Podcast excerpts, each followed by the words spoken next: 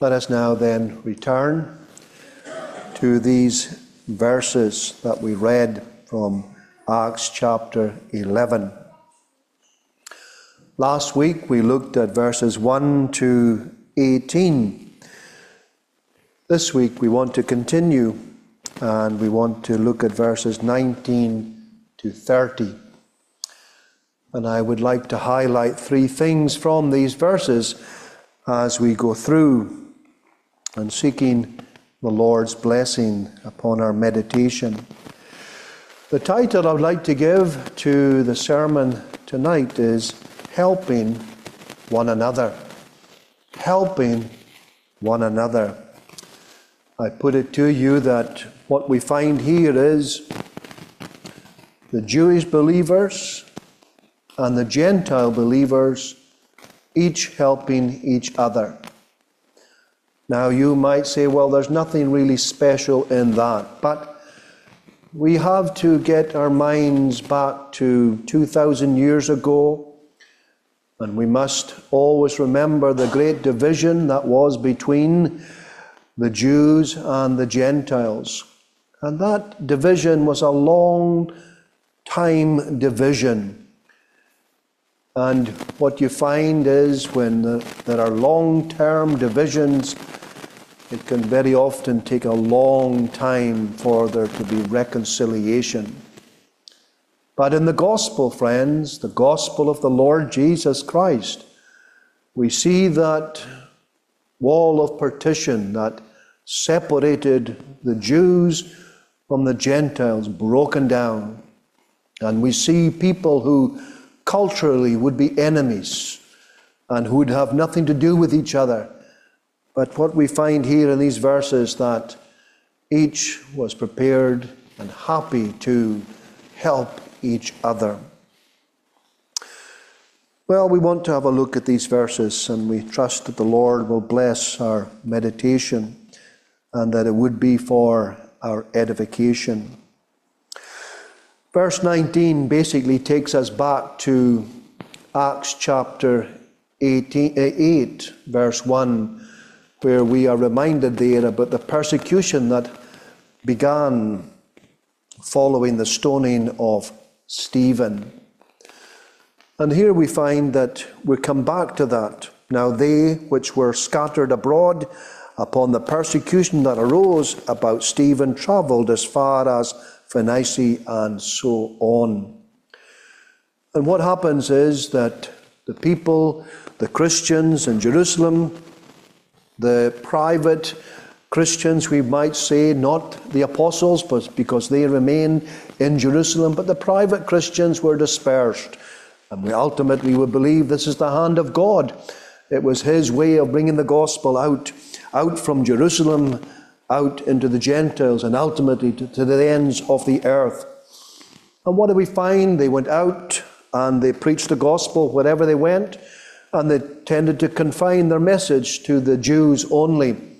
But then it does seem that others began to preach the gospel to the Gentiles also, to such an extent that it came to Antioch.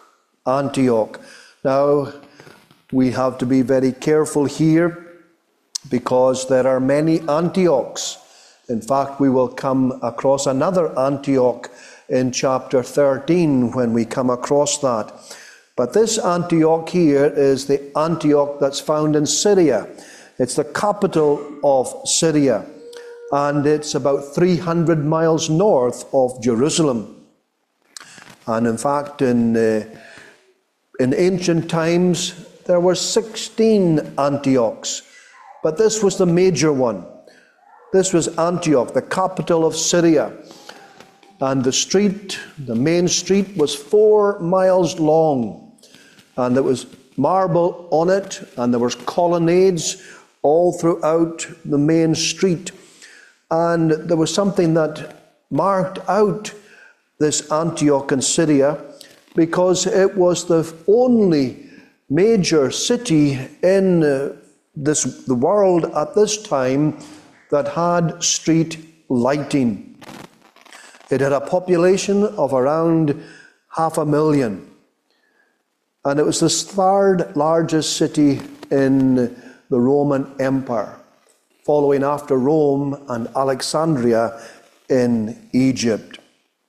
And this, as you can imagine, was a very busy place. It had a port, and there was a lot of culture going on, and a lot of commerce.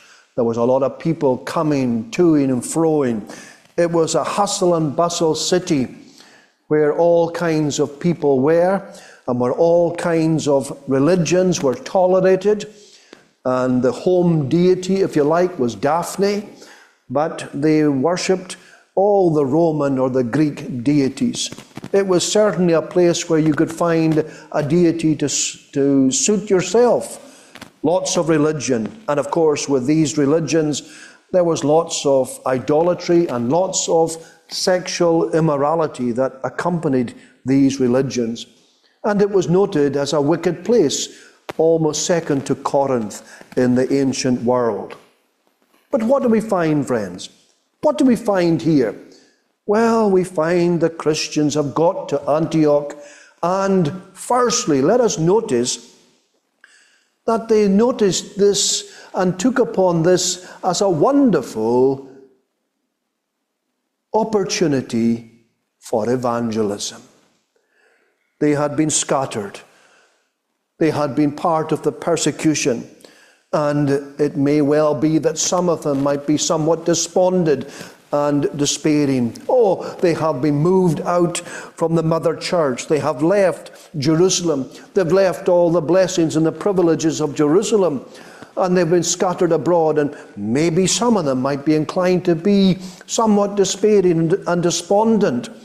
But no, it seems the bulk of them, when they were scattered abroad, they brought the gospel with them, and they looked upon these things as God given opportunities in order that they might preach the gospel.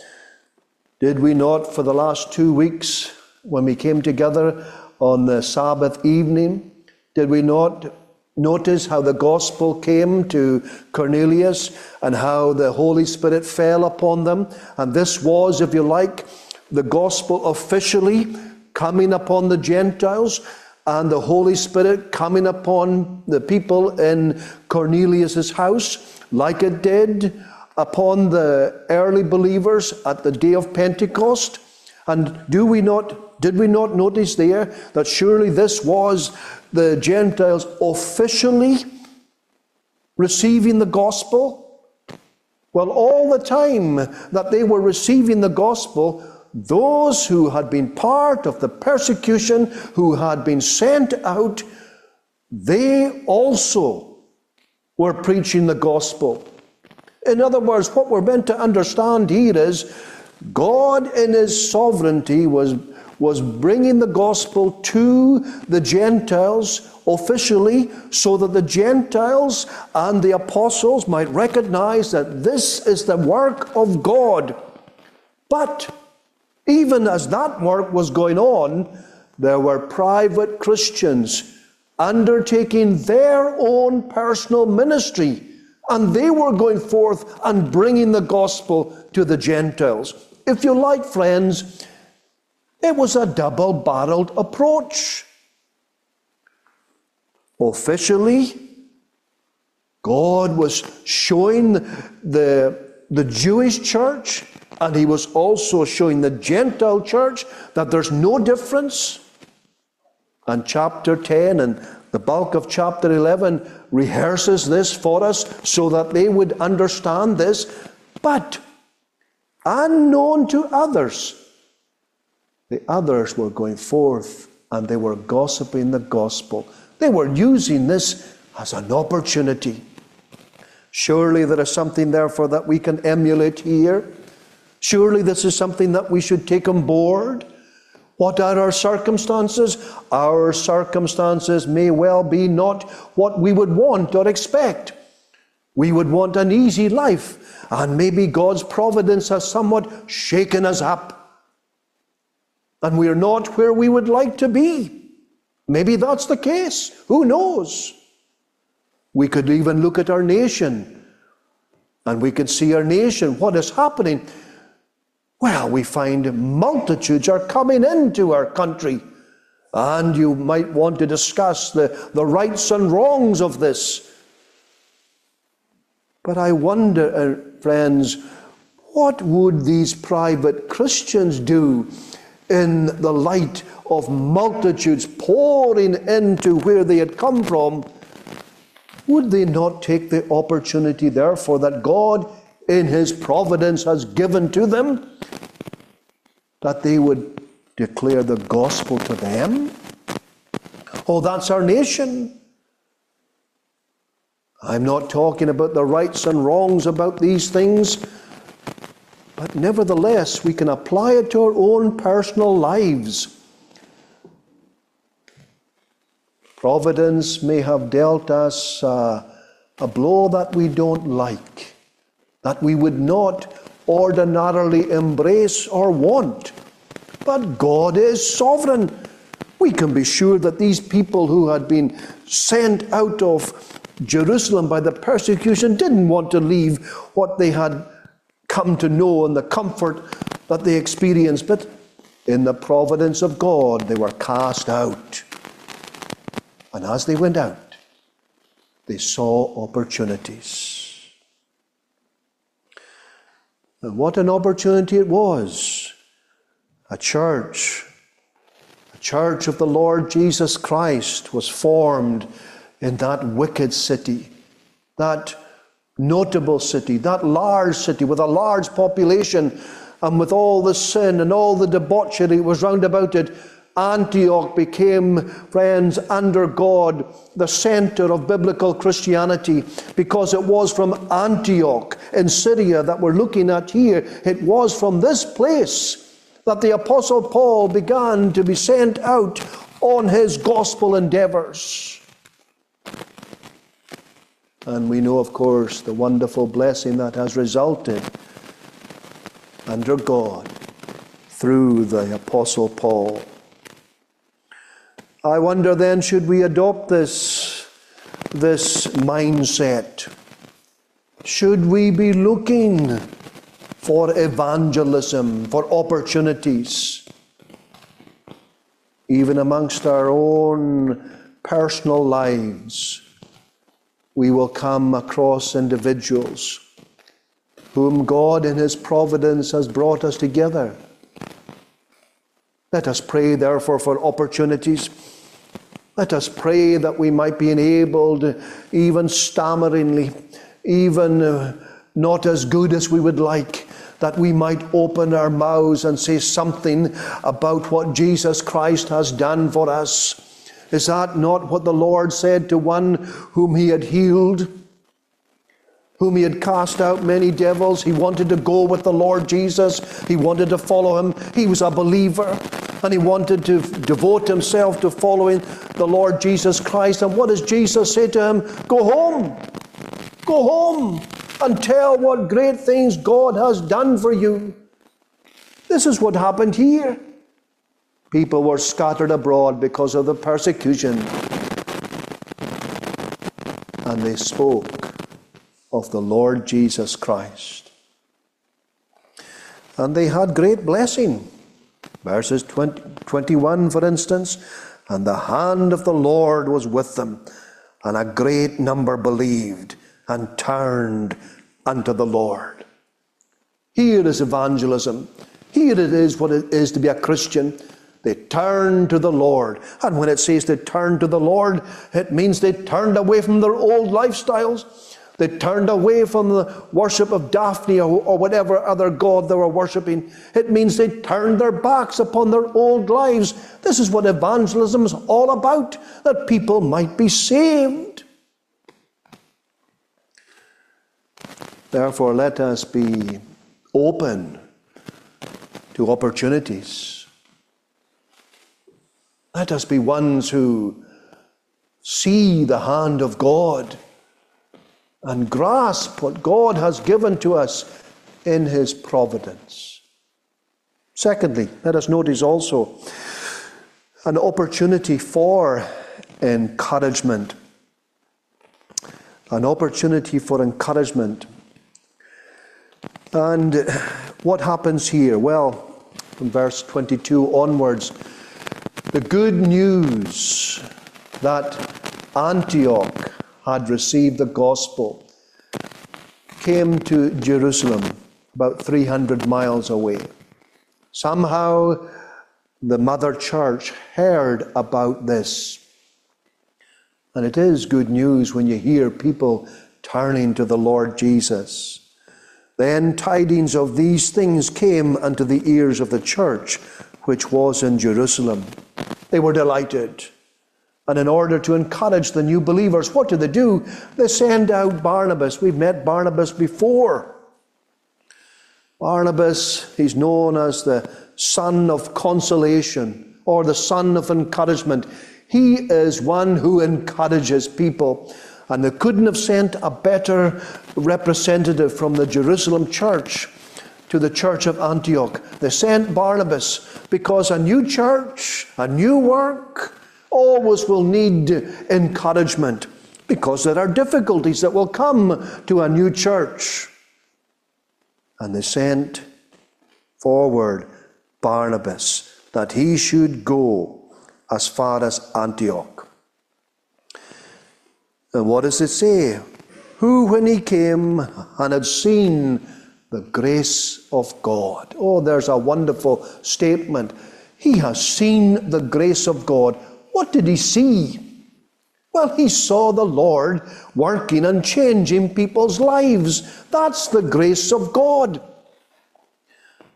I believe we read it something like this uh, this morning about people who deny the power thereof, who have a form of godliness but deny the power thereof. That's a mark of the, that we're living in the last days when people have a form of godliness but denying the power of. Well, that could not be said about the people in Antioch because when Barnabas went there, he saw evidence of the grace of God working. And that evidence was a change of life. And what's more, What's more, not only did Barnabas see it, but the people of Antioch themselves saw it. How do we know this? Because in Antioch, they were first called Christians.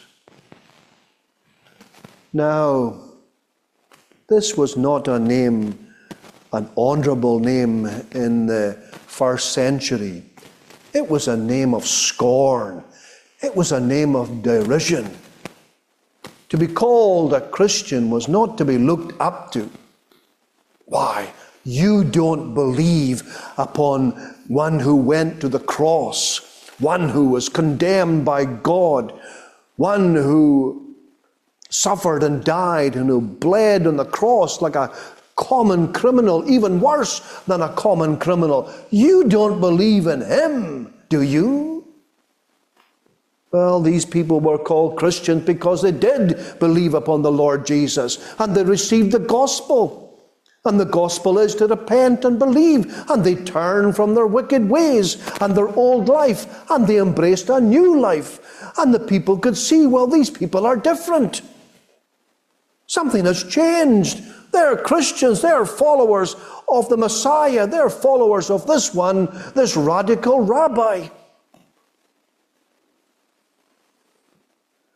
Names can change. They can change their emphasis. They can change the meaning. And over time, friends, today we live in a society where many people will call themselves Christians, but they're far from Christians. We could think maybe of those in other lands who are followers of other religions.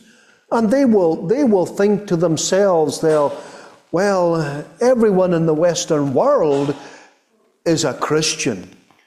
And they will look at places like Britain and places like America, and they will automatically assume that everyone in America and everyone in Britain, well, they're Christians.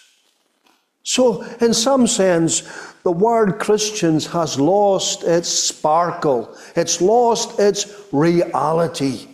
But, friends, in Antioch, in the first century, if you were a Christian, you were the real McCoy. You were genuine. And the people noticed it. And they used that name to describe them as a sense of derision. What about ourselves? What about you tonight? Could people in Glasgow look upon you as a real Christian?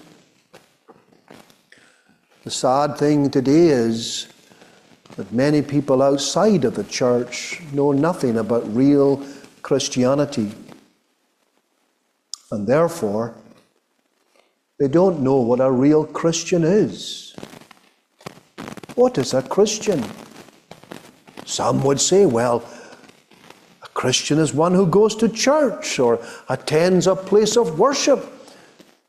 A Christian is one who has a Bible and reads his or her Bible. A Christian is one who prays.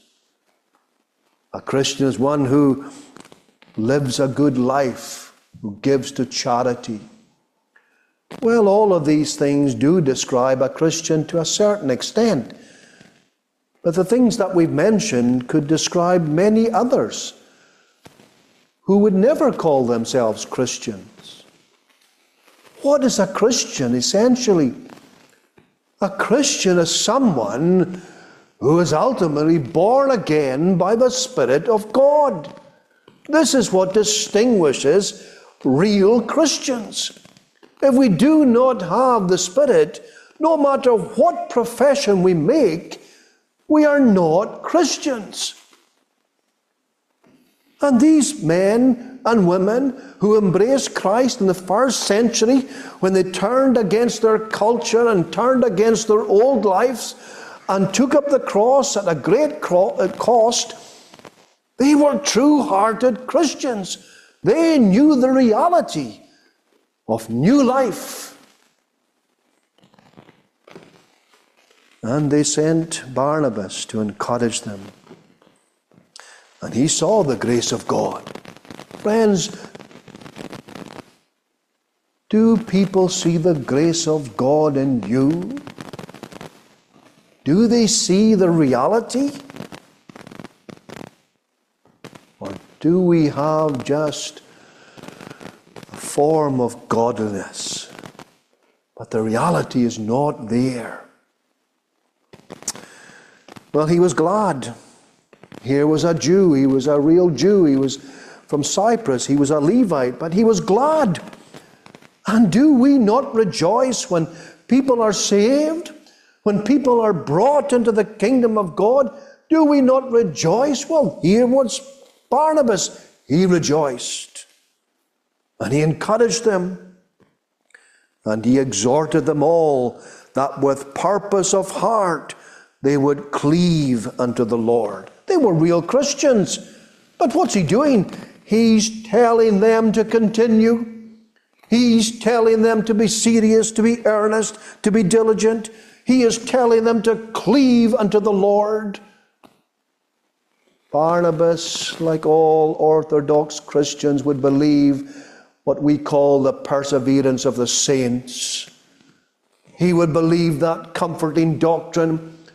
We could put it more clearly or simply once saved, always saved. He would believe that. He knew his theology. But nevertheless, he would tell Christians that with purpose of heart, what does that mean? Well, it means to be steadfast it means to be determined. It means not to be divided. That they would cleave unto the Lord. Cleave unto the Lord. Didn't the Lord Jesus say, My sheep hear my voice, and I know them, and I give unto them eternal life, and they shall never perish? No one shall take them out of my hand. No one shall take them out of my hand, he says. But here, Barnabas is telling them to cleave unto the Lord. Are we cleaving to the Lord, friends? Yes, we know that Jesus Christ will not let any one of his people perish. And he has a grip upon us. And this is where our safety comes because he's a Savior who saves to the uttermost. A glorious Savior. But nevertheless, the Bible would tell us that with purpose of heart they would cleave unto the Lord. That's what he would encourage them. The Lord will not let his people go, but also his people are not are to cleave unto him. They are not to let him go. There's encouragement. There's Barnabas helping them that they might grow in grace and in the knowledge of the Saviour. No, they could not have sent a better individual because he was a righteous man and he obeyed the word of God. He was a man filled with the Spirit. That's why his ministry was so effective. He was a man full of faith. He, he was a man ultimately suitable to go and encourage a congregation. And friends, we all need this. We all need some of this. We all should emulate Barnabas. We should be encouraging one another. He is the kind of individual that we need in every congregation to encourage. Encourage. And what was he going to encourage them to do? Cleave unto the Lord. Cleave and as a result, again, for he was a good man, verse 24, and full of the Holy Ghost and of faith, and much people was added unto the Lord. Much people. Here the church was continuing to grow in this terrible place, a place full of sin. The Lord Jesus Christ was building his church, even in Antioch, this great city of over half a million. The Lord was building his church. And he encouraged them. He rejoiced with them. He worshiped with them. He looked upon them as brethren. And this is something that we must accept and understand that we're all one in and through the Lord Jesus Christ. And because, friends, because the church grew so much, Barnabas, who was someone who would encourage them, he saw a need. He saw the church growing. And he saw that they needed a pastor. And what did he do? He departed, then departed Barnabas to Tarsus for to seek Saul. He had encountered Saul before. He was the one who in, introduced Saul to the apostles and the disciples at Jerusalem. And no doubt he built up a relationship with Saul. And Saul would have told him about his conversion, how the Lord Jesus Christ had given, given him this commission to go and to preach the gospel to the Gentiles. And Barnabas, who was switched on, I know a man, I know an individual whom the church in Antioch need. I'm going to go and get him. And that's what happened. And for a whole year, they assembled themselves with the church. And the church grew and flourished under, we might say, the, the pastorate of Saul, who was later to become the great apostle Paul. Well, here we find Barnabas encouraging the congregation, encouraging this primarily Gentile congregation. But it was also the first congregation that was made up of Jews and Gentiles. And Barnabas was there to encourage them. helping one another. Well, briefly and thirdly, we're going to notice here from the last verses, from verse 27 onwards, what happens here. In these days came prophets from Jerusalem unto Antioch. The church in Jerusalem was still concerned about the church in Antioch, and they sent prophets, and the prophets came with a particular message. And the prophets were telling them there's going to be a great famine, and it's going to affect the church in Judea. The glory days of Pentecost were over. You remember these days when the Jewish Christians, what did they do? Many of them sold their possessions and they gave the money to the apostles. And this money was then used to help people who were in need. Well, these days had gone. And now there was going to come a famine. And we know from history that the famine came and many people died. They died because they had no money, and if they did have money, they couldn't buy food because they couldn't get it. And what do we find here in this occasion? Here was an opportunity for the Gentiles to help the Jewish believers. And the principle is well, the Jews brought the gospel to them. The Jews brought the wonderful news from heaven about the Lord Jesus Christ. And the Gentiles accepted this gospel and they benefited from it in spiritual matters. Why? They had their sins forgiven and they were reconciled to God. And they had a, they had a great hope for eternity. And it was all because of the diligence of the Jewish believers. They took the gospel to the Gentiles. And now, friends, what's happening? The Jews are suffering in temporal things. What do the Gentiles do? Well, this is not our concern. We have enough to do for ourselves. No. They look upon the, their Jews as brethren. They bless God for what the Jews did for them. And they say, We're going to help. We're going to give them material things. They have given to us spiritual things. We have received spiritual blessings through God, through the Jews. We are going to repay with temporal blessings. We are brothers in Christ. We're not going to see our brothers suffer and we're not going to do nothing about it a collection was made. Every man, according to his ability, determined to send relief, determined, resolved unto the brethren which dwelt in Judea, which also they did. You know, some people can decide they're going to do something, but they never actually do it. Very often, people are in the house of God and they might hear a gospel message, and oh, what has happened? Their conscience has been pricked. And they, they resolve, oh, I'm going to seek the Lord. I'm going to turn around. I'm going to repent. I'm going to believe the gospel. As soon as they're out of the church, what happens?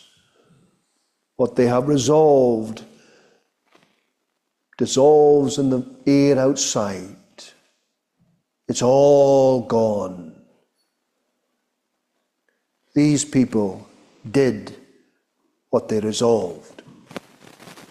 They actually give in order to support their poor Jewish brethren.